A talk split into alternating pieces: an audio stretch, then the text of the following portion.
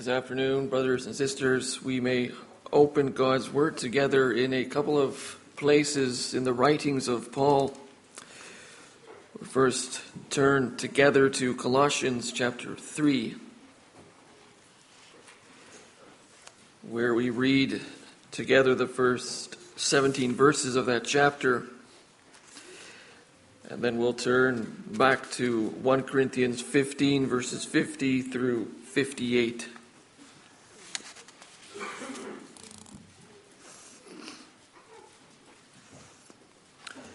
Our first reading gives focus to the, the new life that uh, believers have, those who are united to Christ in both his death and resurrection, as his resurrection is the focus this afternoon in the preaching.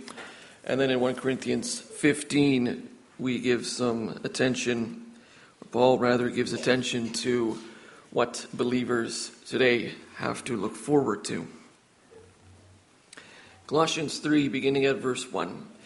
If then you have been raised with Christ, seek the things that are above, where Christ is, seated at the right hand of God.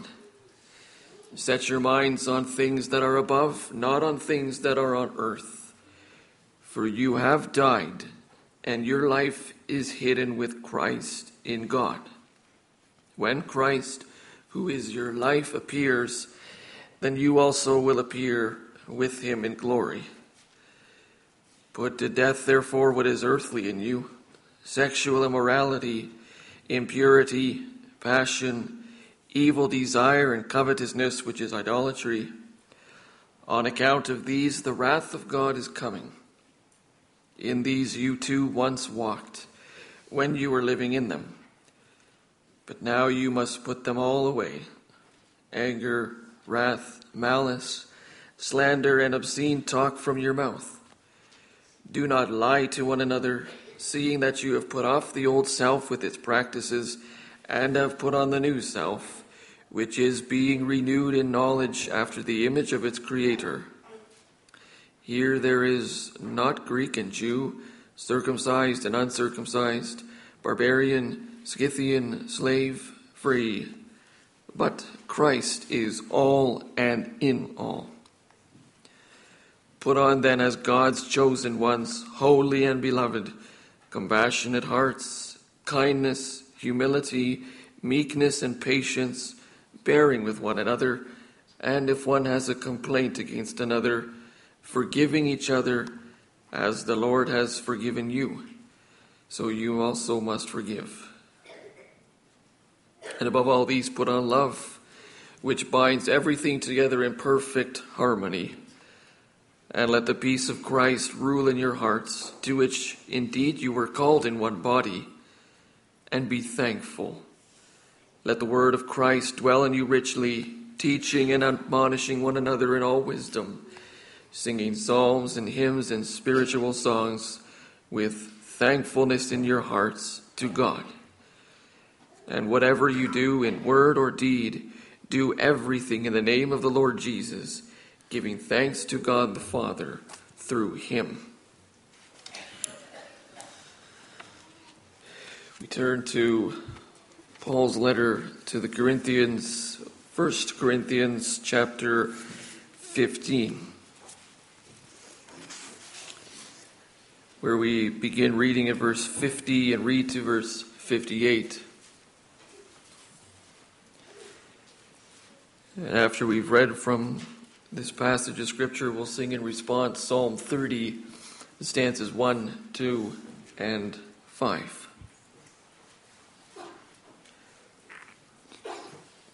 One Corinthians 15, where Paul writes, I tell you this, brothers, flesh and blood cannot inherit the kingdom of God, nor does the perishable inherit the imperishable. Behold, I tell you a mystery. We shall not all sleep, but we shall all be changed in a moment, in the twinkling of an eye, at the last trumpet. For the trumpet will sound, and the dead will be raised imperishable, and we shall be changed. For this perishable body must put on the imperishable, and this mortal body must put on immortality. When the perishable puts on the imperishable, and the mortal puts on immortality, then shall come to pass the saying that is written Death is swallowed up in victory. O death, where is your victory? O death, where is your sting? The sting of death is sin, and the power of sin is the law. But thanks be to God, who gives us the victory through our Lord Jesus Christ.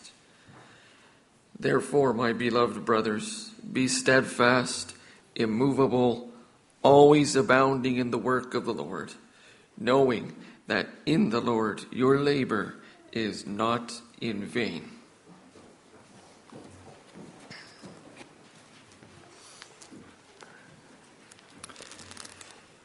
This afternoon, I may proclaim to you the word of our God as the church has confessed it and summarized it in Lord's Day 17 of the Heidelberg Catechism. You find that Lord's Day on page 531 of your Book of Praise.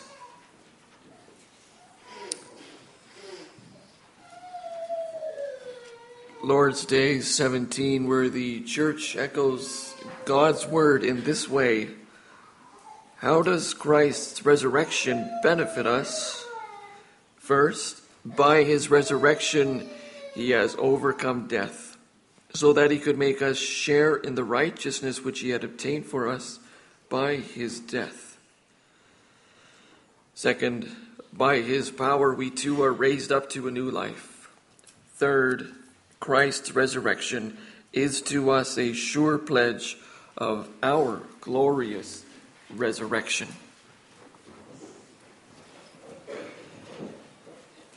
Response to the preaching of God's word, we'll be singing together hymn 68, the first four stanzas.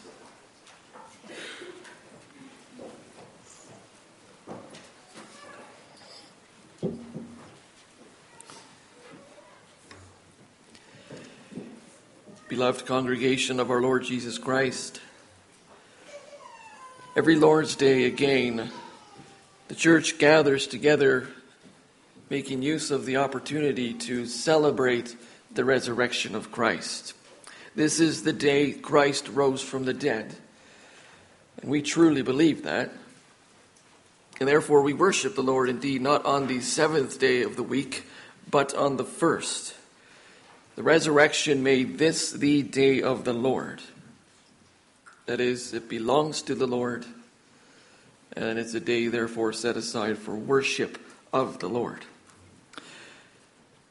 The question should maybe at some point for you be asked what is the Lord's Day like for those who call themselves Christians but don't actually believe that Christ rose physically from the dead?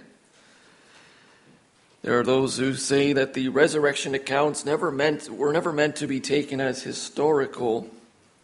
The disciples never meant to claim that there was a real bodily resurrection. Instead, it is said that Easter is really about Christ living on in his teachings. He lives on in the hearts and the minds of his people. What's the Lord's Day like for those? Well, on the one hand, Scripture makes it very clear there is no salvation without believing the physical resurrection of Christ. Romans 10, verse 9, is a case in point. Secondly, and probably more to the point for this afternoon, you're not in any kind of position then to speak of the joy of your salvation. If the historical Jesus has not been raised to life, then he's a failure. That is, he's not your Lord, and you are mistaken in your devotion to him really is, as the Apostle Paul says it earlier in 1 Corinthians 15, if Christ hasn't been raised, your faith is futile, our preaching is useless, we are still caught up in our sins. But we know that that first Easter Sunday set the tone for every following first day of the week. That was a day of great joy for the Christian church. That day our Savior's heart pumped blood again, his lungs filled up with oxygen once more, he gave us much reason for joy on this day and every other day of our lives. And that's what Lord's Day 17 is going to flesh out for us this afternoon. So I may pro- proclaim to you the Word of God, summarized in this way Christ's resurrection gives us much reason for joy. We consider three things. First, that our sins are forgiven. Secondly, our lives are renewed. Thirdly, our futures are certain. So, in the first place, we give attention to the fact that our sins are forgiven by virtue of Christ's resurrection. Indeed, when we speak of Christ's resurrection, and particularly as the Catechism does, the benefits that are rendered to the church, we need to start with the concept of our justification. So, here, what that big word is really alerting us to is that there is a legal aspect to our salvation. We have to think of the courtroom setting. Justification is God's legal declaration in which He declares us not guilty on the basis of Christ's perfect sacrifice and perfectly righteous on the basis of Christ's obedience, Christ's righteousness. Romans 4, verse 25 says, Christ was delivered up for our trespasses and raised to life for our justification. Now that already, brothers and sisters, gives us two motivations for joy. One is when we fell into sin, we became lawbreakers, guilty of breaking God's law. We stood before the judge as guilty. But we know that the judge delivered up Christ to death for our sins. That was to satisfy God's justice. Christ, by his sacrifice, made atonement for our sins. He reconciled us, He restored us to our God. His death at the cross obtained righteousness for us. Motivation then for joy. Because our curse, our guilt, our sins, all removed because Christ served the death sentence on our behalf. But even though Christ's death appeased God's wrath and judgment, that wasn't enough. More than just the cross was necessary for the complete forgiveness of all our sins. The resurrection was needed as well. For without it, none of us would know what God thought of his son's sacrifice. And so we wouldn't really know where we stand with God. Christ would have obtained our righteousness for nothing. So, by Christ's resurrection, we get to see that the offering of his life was a sacrifice acceptable to God. Divine justice was satisfied, punishment was over, the debt has been paid, and our sin has been atoned for. That's the second, then, the second motivation for joy in Christ's resurrection. As Paul said, Christ was raised to life for our justification. With the resurrection, we confess, He came to make us share in the righteousness that He had obtained for us by His death. So, yes, Christ's resurrection was absolutely needed for our justification. It was needed to make us truly and certainly righteous before our God. Now, there are several illustrations you could probably use to drive home the point. Here's one Imagine you have five brothers. One day, you and four of your brothers sneak out of the house and manage to get your hands on a bunch of fireworks. You come home and you start lighting them all in your front driveway. Meanwhile, your parents are inside the house, and very soon they are outside the house, and all five of you are in a lot of trouble. But then your oldest brother, the one who didn't go outside with you, but instead was studying inside, he comes outside. What does he do? He volunteers himself to be punished in your place. So your parents send him to his room, and they make clear to you that though you are all guilty and your brother's innocent, he's going to pay for your transgression and earn your forgiveness and your innocence by going to his room. Well, for as long as your brother is in his room, you still would probably have guilty feelings inside. You might probably feel that you're not really yet fully cleared of your crime. Until your big brother comes out of his room, you have this sense that the punishment is still being carried out. But once he is out, then you have some joy in you. Now you know for sure that your transgression has been paid for and your parents have nothing against you. That empty room is proof that your parents' justice has been satisfied. Your sin has been atoned for. My brothers and sisters, in an obviously infinitely more profound way, this is the joy we're speaking of that we derive from Christ's resurrection. He was delivered over to God by death, uh, rather, delivered by God over to death for our sins, and he was raised to life for our justification. His resurrection meant that his payment for our sins was enough. The resurrection proves Christ proved himself to his Father. God declared him righteous, and in so doing, declared all those who are united to Christ to be righteous.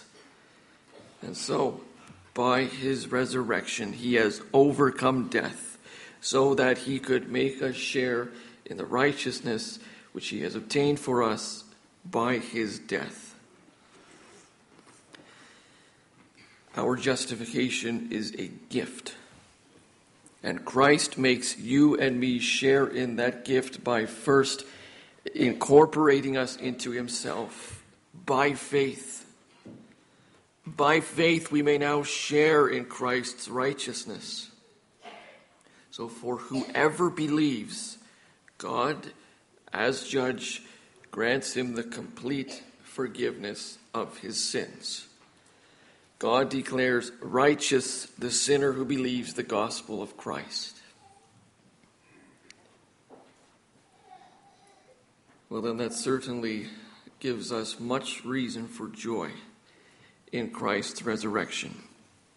Our sins are forgiven, and his resurrection is proof. This word is gospel for us. It addresses the sinner in his misery and it presents him with the work of Christ. We have a living Savior. He, Son of God, became man and as man died for our sins. This is the promise of your God, who wants you to believe then this truth. Christ rose to new life to show you he's overcome death and sin. God declares in the gospel of Christ's resurrection that he gifts perfect righteousness to his children. He gifts Christ's righteousness to all who believe in Christ. What joy that gives to us who celebrate that today, especially. For what a difference this really makes in our life It changes our outlook completely. Christ makes all things new for us by covering up, by dealing with our dark past. And this first benefit that we're speaking of is something that we end up cashing in on, not just once, but it's again and again. Whenever we flee to Christ with contrite hearts, by His Spirit, He reminds you remember that I arose for you. I made you share in my righteousness. Your sins, they are forgiven. You have been declared righteous. Take joy in that. Christ's resurrection, brothers and sisters, in other words, transformed the church. All at once, when his disciples recognized who they were really speaking with, their sorrow was replaced with joy, their despair with hope. Christ has risen. Our redemption from hell is certain. And this faith in the risen one caused the early church to proclaim Christ. In fact, what did the early New Testament church preaching really center around? Uh, it wasn't simply the crucifixion, the cross of Christ. Crucifixion was not all that infrequent in that world. Rather, it was the resurrection of Christ that lay at the heart of New Testament preaching. I invite you to turn with, with me in your Bibles to the book of Acts for a few moments. The first place I'd like us to turn to Acts chapter 2, verse 22 and following. We could, of course, spend some time in Paul's letters walking through some passages, but this is really, of course, the New Testament preaching at its base, at its essence. So, Acts chapter 2, verse 22, it's the day of Pentecost still. Holy Spirit is being poured out. Peter is addressing those before him. He says in verse 22, here it is Men of Israel, hear these words Jesus of Nazareth, a man attested to you by God with mighty works and wonders and signs that God did through him in your midst, as you yourselves know. This Jesus, delivered up according to the definite plan and foreknowledge of God, you crucified and killed by the hands of lawless men. God raised him up loosing the pangs of death, because it was not possible for him to be held by it.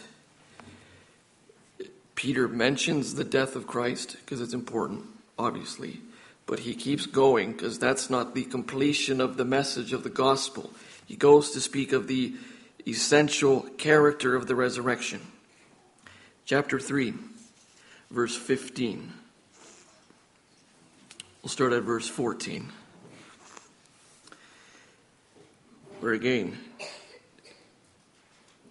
Peter and John are now speaking, Peter rather speaking here, but you denied the holy and righteous one and asked for a murderer to be granted to you, and you killed the author of life, whom God raised from the dead. It's talking about the Lamb of God who suffered, who died, but that's not everything the publicity that the Bible gives to the resurrection in the New Testament surpasses even that of the resur- of the crucifixion of Christ. One more, chapter 4 verse 10. Again, this is Peter speaking. Let it be known to all of you and to all the people of Israel that by the name of Jesus Christ of Nazareth, whom you crucified, whom God raised from the dead. By him, this man is standing before you well.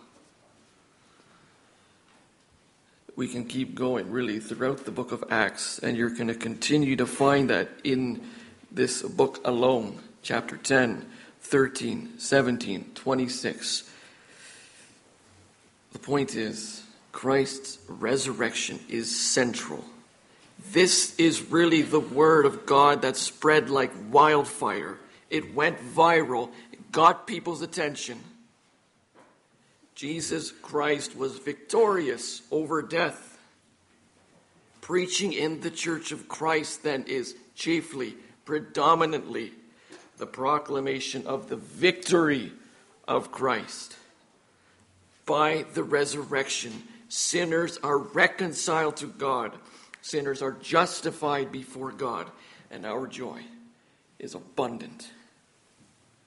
This is the gospel the church has proclaimed and also confesses in the first part of Lord's Day 17 Christ, the risen Lord, makes all the difference, all the change for our life before God's holy countenance.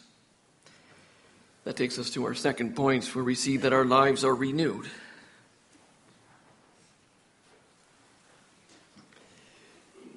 When we speak of Christ's resurrection and the benefits that are there, as the Catechism does, that we speak not only of a change in with respect to our legal standing, for as we know, the entrance of sin into the world also affected our condition before God. We became totally depraved. Our minds became polluted, our hearts hard, our wills perverted. God centeredness was replaced with self centeredness. Our death in paradise had far reaching consequences, both for the day of our death and for our daily motives and actions. Well, then, how joyful we can be then that Christ's resurrection also changed all that. In the second part of answer 45, we confess by his power we too are raised up to a new life. The one who believes in Jesus Christ receives not only the fruit of Christ's sacrifice, forgiveness of sins, but he also receives Christ's Spirit. That's what we're confessing here. We are in Christ meaning that we share in the anointing of Christ, the anointing he received from the Holy Spirit. And so, with the apostle, every Christian can say, I have been crucified with Christ. It is no longer I who live, but Christ who lives in me. And the life I now live in the flesh, I live by faith in the Son of God, who loved me and gave himself up for me our risen Lord, works in our hearts by his Spirit. The Spirit gives us a new life of fellowship with Christ.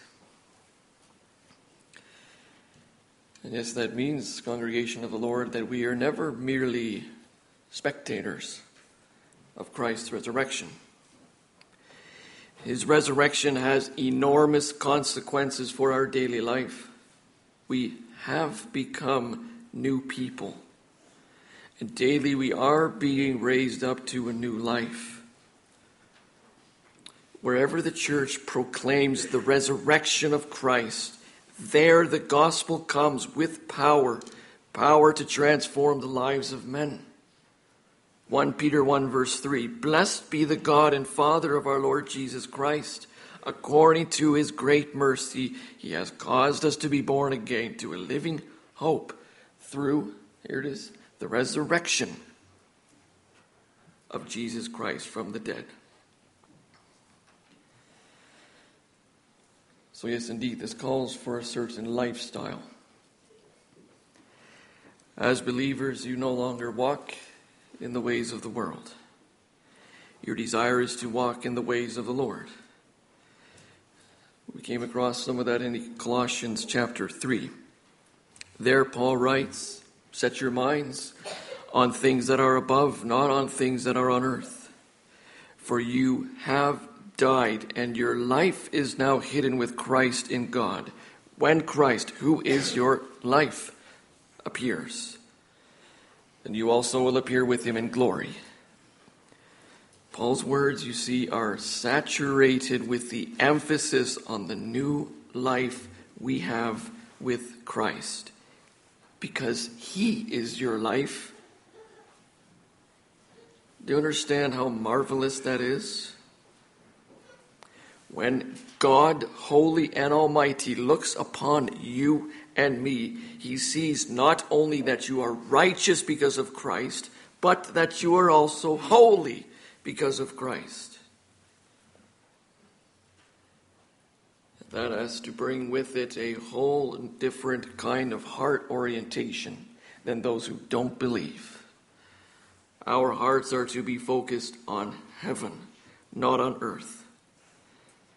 And what that practically looks like, Paul goes into in verses 5 and following. He says, Put to death, therefore, what is earthly in you sexual immorality, impurity, passion, evil desire, and covetousness, which is idolatry. Your new life in Christ means that you are no longer captivated by these things. Paul goes on and he adds to the list in verse 8 but now you must put them all away anger, wrath, malice, slander, and obscene talk from your mouth. If you have a new life in Christ, and let that holy identity and calling put a fire in your heart that you forsake the carnal pleasures of this earth in order to seek after the glorious heavenly pleasure of serving Christ. And Paul spells that out as well in chapter 3 later. Verse 12 Put on then, as God's chosen ones, holy and beloved, compassionate hearts, kindness, humility, meekness, and patience, bearing with one another, and if one has a complaint against another, forgiving each other, as the Lord has forgiven you so you must also forgive. And he keeps going. And what he's doing here is he is impressing upon us that Christ's resurrection not only affects your past, but also your daily existence. You have been raised with Christ, therefore, show it. What Paul is doing here is what he does so often in his letters. First, he speaks about what we often call the indicative of the gospel. He says, This is the reality. You were dead in your sins, and now you have been raised up with Christ to a new life. And then he follows that with what we call the imperative of the gospel the command, the therefore. Live in Christ. brothers and sisters, it's a remarkable way of teaching because it's so simple. What Paul is doing here is he is leaving no room whatsoever for pat answers when it comes to our sinful conduct. For how often do we think and speak with regard to our sins? Look, nobody's perfect, and I certainly can't be. We live in a broken world. At least I don't do what that person does. We have our pat answers, our excuses. But what do all of those excuses imply about the resurrection of our Savior? What are we saying about his power?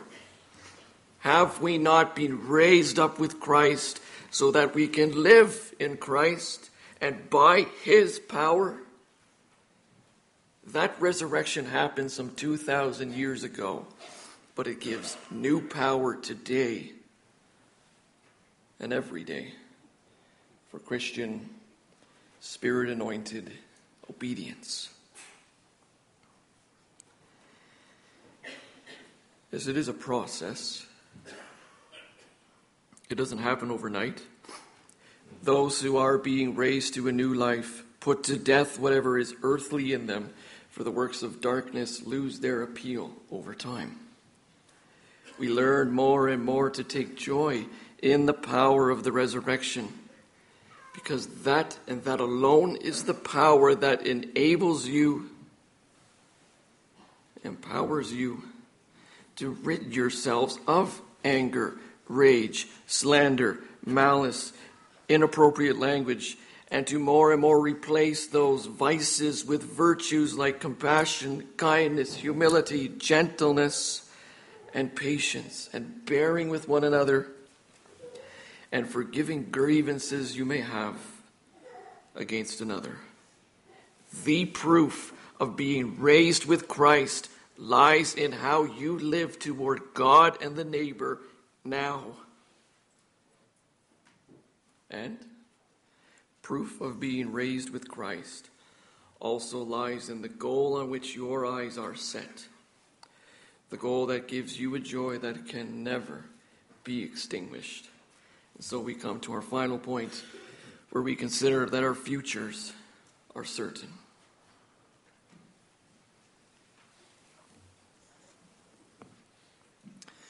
The resurrected Lord also grants hope for the life to come. The future is bright. Oh, yes, here on earth we will continue to struggle against the devil, the world, and our own flesh. We are in the struggle of faith, and it isn't easy. And yet Christ has risen, and he lives. He preserves those he bought with his life. He upholds our life, our faith, and gives us strength. He overcomes the enemy of the in the life of the believer. And so we live in hope. As Paul writes in 2 Corinthians 4, so we do not lose heart. Though our outer self is wasting away, our inner self is being renewed day by day.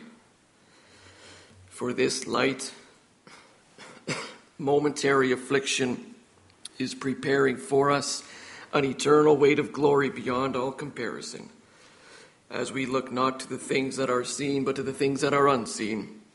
For the things that are seen, he says, are transient, but the things that are unseen are eternal. Through the battle, through the struggle, hardships, Christ leads his soldiers to glory. The Catechism captures it well catches well the significance of Christ's resurrection for our future, our glorification, when it says that his resurrection is a, to us a sure pledge of our glorious resurrection. The life with Christ, which begins here, is a life that no one or nothing can interrupt. For it's, Christ's resurrection is to us a sure pledge. A pledge, you might know, is a promise but actually, it's a bit more than that. A pledge is actually the start of a promise being fulfilled. An engagement ring is a pledge that from the man's side he will marry his fiancée.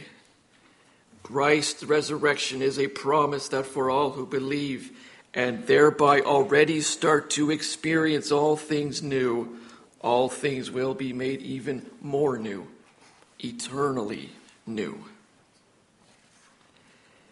It's what we read in 1 Corinthians 15.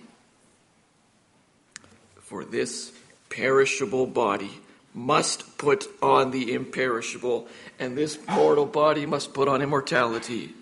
When, not if. When the perishable puts on the imperishable, and the mortal puts on immortality, then shall come to pass the saying that is written Death is swallowed up in victory. The benefits of Christ's resurrection go well beyond our grave. Consider what the Apostle Paul wrote to the Romans in chapter 8, verse 11. If the spirit of him, of him who raised Jesus from the dead dwells in you, he who raised Jesus Christ from the dead will also give life to your mortal bodies through his Spirit who dwells in you. The benefits of Christ's resurrection is clear, go even beyond the grave. From these passages, we hear the value the Lord gives to the body. We see that we are not meant to be with Christ only as soul and without the body. For when Christ makes us a new creation, he intends to finish the work he's begun. And that's going to include a new body. Our flesh will be raised incorruptible, indestructible. Or if we are still living, we will be changed in the twinkling of an eye. The price for our sin has been paid, and so also our futures are certain. The new creation will come. By a true faith, we may know that a funeral of a believer is a sowing of the body as seed for the day of resurrection. And so we sow the body in hopeful expectation. We don't cremate the body, for that would not give testimony to the hope that is within us. We don't seek after the destruction of this body, but we sow it for the day of resurrection. Therefore, at a Christian funeral, it's so very fitting to speak of the joy of the resurrection. We may praise the Lord, sing to the Lord because of Christ's resurrection. It's a sure pledge of our own glorious resurrection to come. And therefore, when you experience illness or have a terminal sickness, when you are reminded of the fragile state of this body and are faced with your own mortality or the mortality of a loved one in Christ, you need not despair. Rather, unlike the world, you may have confident joy. Believers will be raised, and we will be made like Christ's glorious body. For on the New Jerusalem, all will be perfect there will be no more loss, no more bereavement. There will be no more handicap, cancer, Parkinson's, Alzheimer's, no more tears, no more death. All remnants of sin, weakness, imperfection are going to be gone. The corruptible will take on the incorruptible, the mortal immortality. It will truly be a glorious resurrection. We will be raised to new life in the fullest and the most beautiful sense of the word. And so, brothers and sisters, as you wait, march on today in the joy of the newness of life. Every Lord's Day again, you celebrate Christ's resurrection that is what gives your life your week focus. Christ has restored peace between God and you, and there is nothing on earth that can undo that. The small beginning we as believers experience today will find its climax, its full blossom in the new world, in new and glorious bodies. Rejoice, he comes again. Come, Lord Jesus. Amen.